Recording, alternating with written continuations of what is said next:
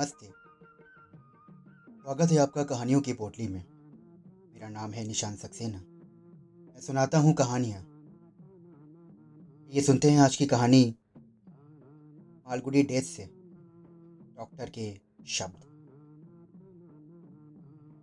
Doctor Raman के पास मरीज़ बीमारी के आखिरी दिनों में ही आते थे। वे अक्सर चिल्लाते कि तुम एक दिन पहले क्यों नहीं आ सकते थे? का कारण भी साफ़ था।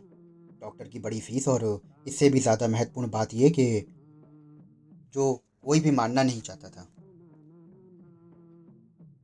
आखिरी समय आ गया है, ये कौन मानना ही चाहता है? आखिरी समय और डॉक्टर रमन जैसे एक दूसरे से मिलजुल गए थे। इस कारण से लोग उनसे डरने भी लगे थे। जब ये महापुरुष मरीज़ के सामने प्रकट होते तो इस पार या उस पार का निर्णय तुरंत करना होता था। कोई लीलावली या चालबाजी काम नहीं आती थी। और समय से डॉक्टरी करने के कारण उनमें एक तुर्श स्पष्टवादिता भी आ गई थी। इस कारण उनकी राय की कदर भी की जाती थी। वे राय देने वाले डॉक्टर मात्र ना रह के फैसला सुनाने वाले जज बन गए थे। उनके शब्दों पर मरीज़ की ज़िंदगी निर्भर रहने लगी थी। लेकिन डॉक्टर साहब इन सबसे परेशान नहीं होते थे। वो नहीं मानते थे कि मीठे शब्द बोलकर ज़िंदगी बचाई जा सकती है। वे नहीं सोचते थे कि झूठ बोलकर दिलासा देना उनका कर्तव्य है, जबकि प्रकृति कुछ ही घंटों में उनका फैसला सुना देगी।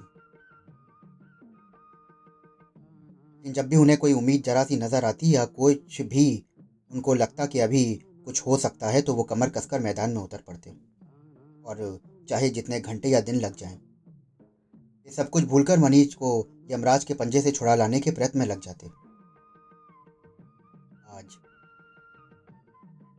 मरीज़ के सिराने खड़े उन्हें खुद को दिलासा देने वाले ऐसे लोगों की ज़रूरत महसूस हो रही थी।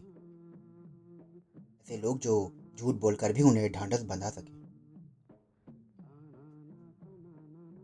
रुमाल निकालकर उन्होंने माथे से पसीना पूछा। मरीज़ के पास चुपचाप कुर्सी पर बैठ गए। बिस्तर पर उनका जिगरी दोस्त गोपाल निढाल पड़ा था। उनकी दोस्ती चालीस साल पुरानी थी, जो किंडरगार्टन स्कूल से शुरू हुई थी। तो परिवार और काम धंधों की बातों को लेकर उनका मिलना जुलना काफ़ी कम हो गया था। और प्यार में आज भी कोई कमी ना थी। इतवार के दिन शाम को अक्सर गोपाल उनके पास पहुँच जाता। अस्पताल के कोने में चुपचाप बैठकर प्रतीक्षा करता कि डॉक्टर साहब कब खाली हों। फिर दोनों साथ खाना खाते, फ़िल्में देखते और देश दुनिया की बातें जमकर करते। उनकी स्थायी मित्रता थी। और इसमें वक्त और हालात का कोई असर न था। अपनी व्यस्तता के कारण डॉक्टर रमन ने इस बात पर ध्यान ही नहीं दिया कि गोपाल पिछले तीन महीने से उनसे मिलने नहीं आया। एक दिन सुबह जब उन्होंने मरीजों से भरे अस्पताल की बेंच पर उसके बेटे को इंतज़ार करते देखा तो उन्हें याद आया। फिर भी वे घंटे भर तक उससे बात करने का वक्त ना निकाल पाए। के उठे और उसके पास जाकर बोले, तू आयो बेटे। लड़का झेपता हुआ धीरे से बोला माँ ने भेजा है। क्या बात है? पापा बीमार हैं। जो ऑपरेशन करने का दिन था और तीन बजे तक वो फुर्सत ना पा सके। के बाद वो तुरंत लॉली एक्सटेंशन के में स्थित मित्र के घर के लिए चल पड़े। गोपाल बिस्तर पर पड़ा सो रहा था। डॉक्टर साहब उसके सिराने जा खड़े हुए और पत्नी से पूछा ये कब से बीमार है? डेढ़ महीना हो गया डॉक्टर साहब। इसका इलाज चल रहा है। एक पड़ोसी डॉक्टर का हर तीसरे दिन आते हैं और दवा देते हैं। नाम क्या है उसका? पत्नी ने उन्हें उसका नाम बताया तो उन्होंने कभी ये नाम ना सुना था। वो बोले कि तुमने मुझे खबर क्यों ना दी? पत्नी ने बड़ी दयनीयता से कहा। हमने सोचा आप व्यस्त होंगे। और व्यर्थ में आपको परेशान करना होगा। डॉक्टर समझ गया। अब गंवाने लायक वक्त ना बचा था। उन्होंने कोट उतारा और बक्सा खोला। इंजेक्शन ट्यूब निकाली और सुई को खोलते हुए पानी में रख दिया। उन्हें ये सब करते देखने लगी और परेशान होने लगी। मत करके उसने फिर पूछा ये सब क्या हो रहा है? अब तुम सवाल मत करो। अपने बड़े लड़के को यही रहने दो और बाकी किसी को भी यहाँ पे नहीं रुकना है। सबको अलग कमरे में भेज दो। मरीज़ की बाह में इंजेक्शन लगाकर वो कुर्सी पर बैठ गए और घंटे भर उसे देखते रहे। अरे, मरीज़ शांत पड़ा हुआ था। डॉक्टर के चेहरे पर पसीना निकल आया और थकान से उनकी आँखें मुनने लगीं। मरीज़ की पत्नी कोने से खड़ी चुपचाप ये सब देख रही थी। थोड़ी देर बाद उनकी पत्नी ने पूछा, आपके लिए कॉफ़ी बनाऊँ? नहीं। हालाँकि डॉक्टर साहब भूख से बेहाल उठे थे। उन्होंने दोपहर का खाना भी नहीं खाया था। थोड़ी देर बाद वे उठे और बोले कि, मैं जल्द ही आ जाऊँगा। इन्हें बिल्कुल मत छेड़ना। उन्होंने थैला उठाया और बाहर खड़ी कार में बैठ गए। पंद्रह मिनट में वो वापस आ गए। साथ में एक नर्स और सहायक भी थे। से बोले मैं एक ऑपरेशन करूँगा। ऑपरेशन? और ऑपरेशन क्यों? वो मैं तुम्हें बाद में बताऊँगा। अभी तुम लड़के को यहाँ छोड़ दो और खुद पड़ोसी के घर चले जाओ। जब तक मैं ना बुलाऊं तब तक कोई भी वापस मत आना। बेहोश होकर ज़मीन पर गिरने को हुई लेकिन नर्स ने उसे संभाल लिया। बाहर जाने में मदद की। रात को करीब आठ बजे मरीज़ ने आँख खोली और बिस्तर पर से धीरे से हिला। सहायक बहुत खुश हुआ और कहने लगा कि अब ये ठीक हो जाएँगे।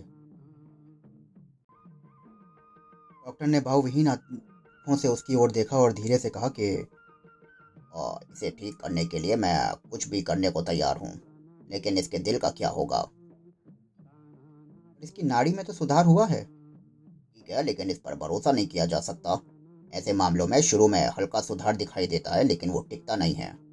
वो झूठा साबित होता है। थोड़ी देर सोचते रहने के बाद में वो दोबारा बोले सर नाड़ी सवेरे आठ बजे तक चलती रही तो ये अगले चालीस बरस तक चलती रहेगी। लेकिन मुझे शक है कि रात को ये दो बजे के बाद इस तरह से नहीं चल पाएगी।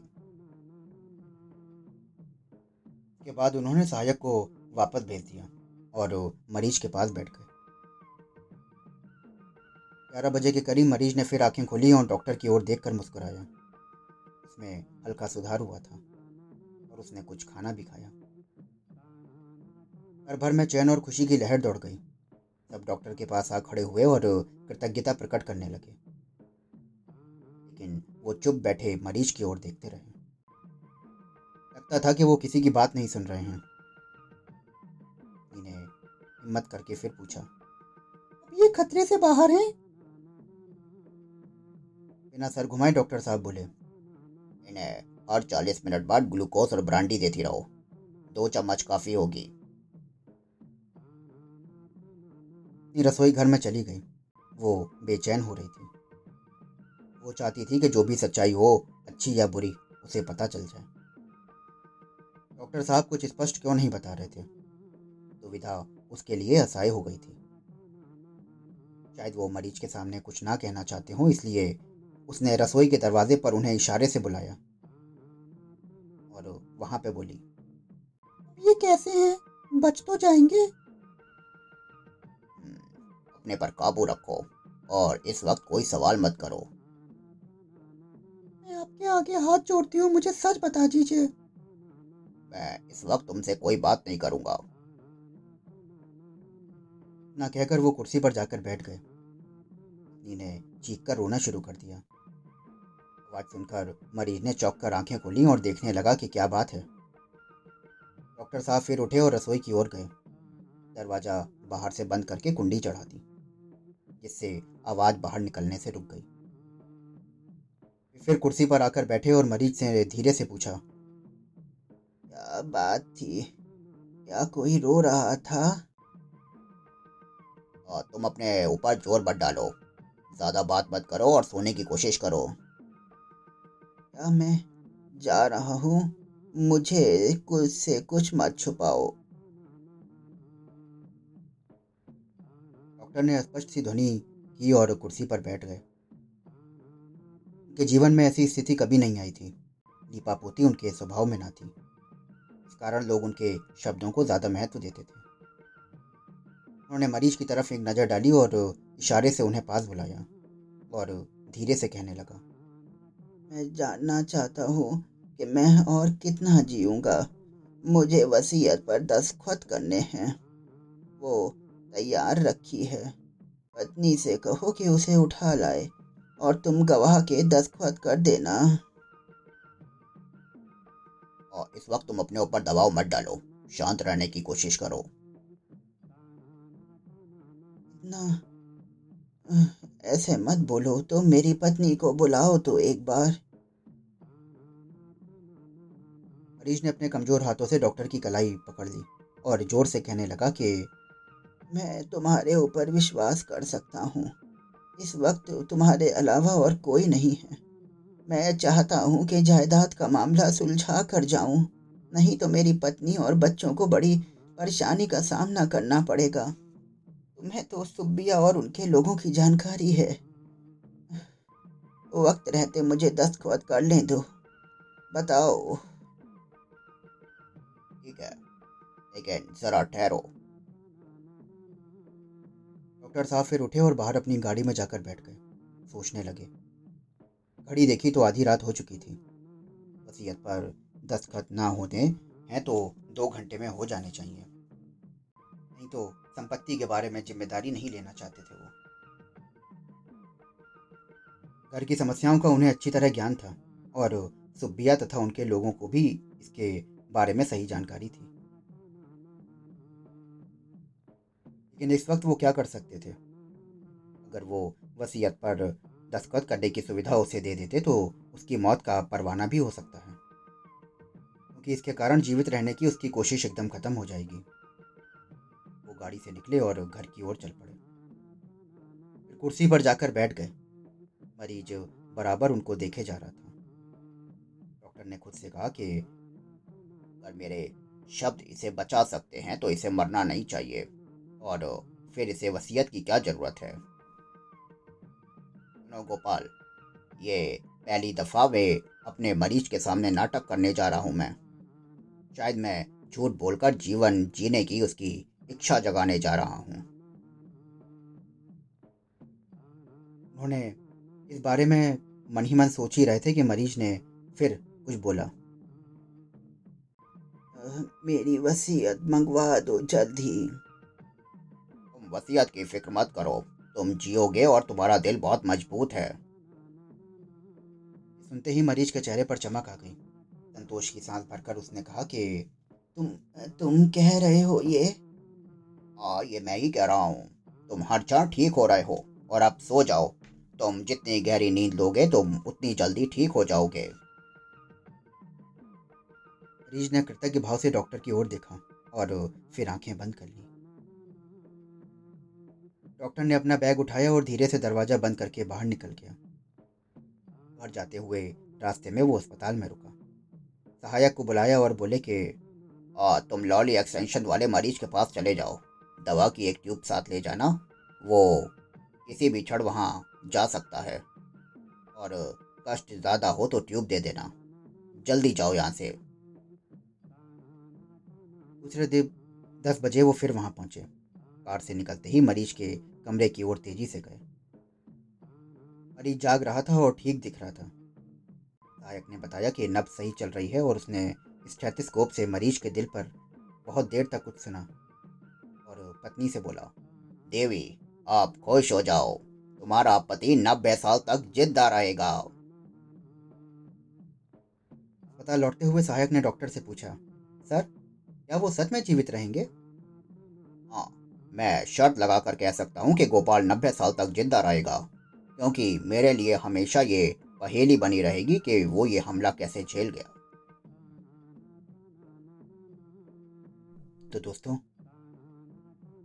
भी आप सुन रहे थे कहानी डॉक्टर के शब्द।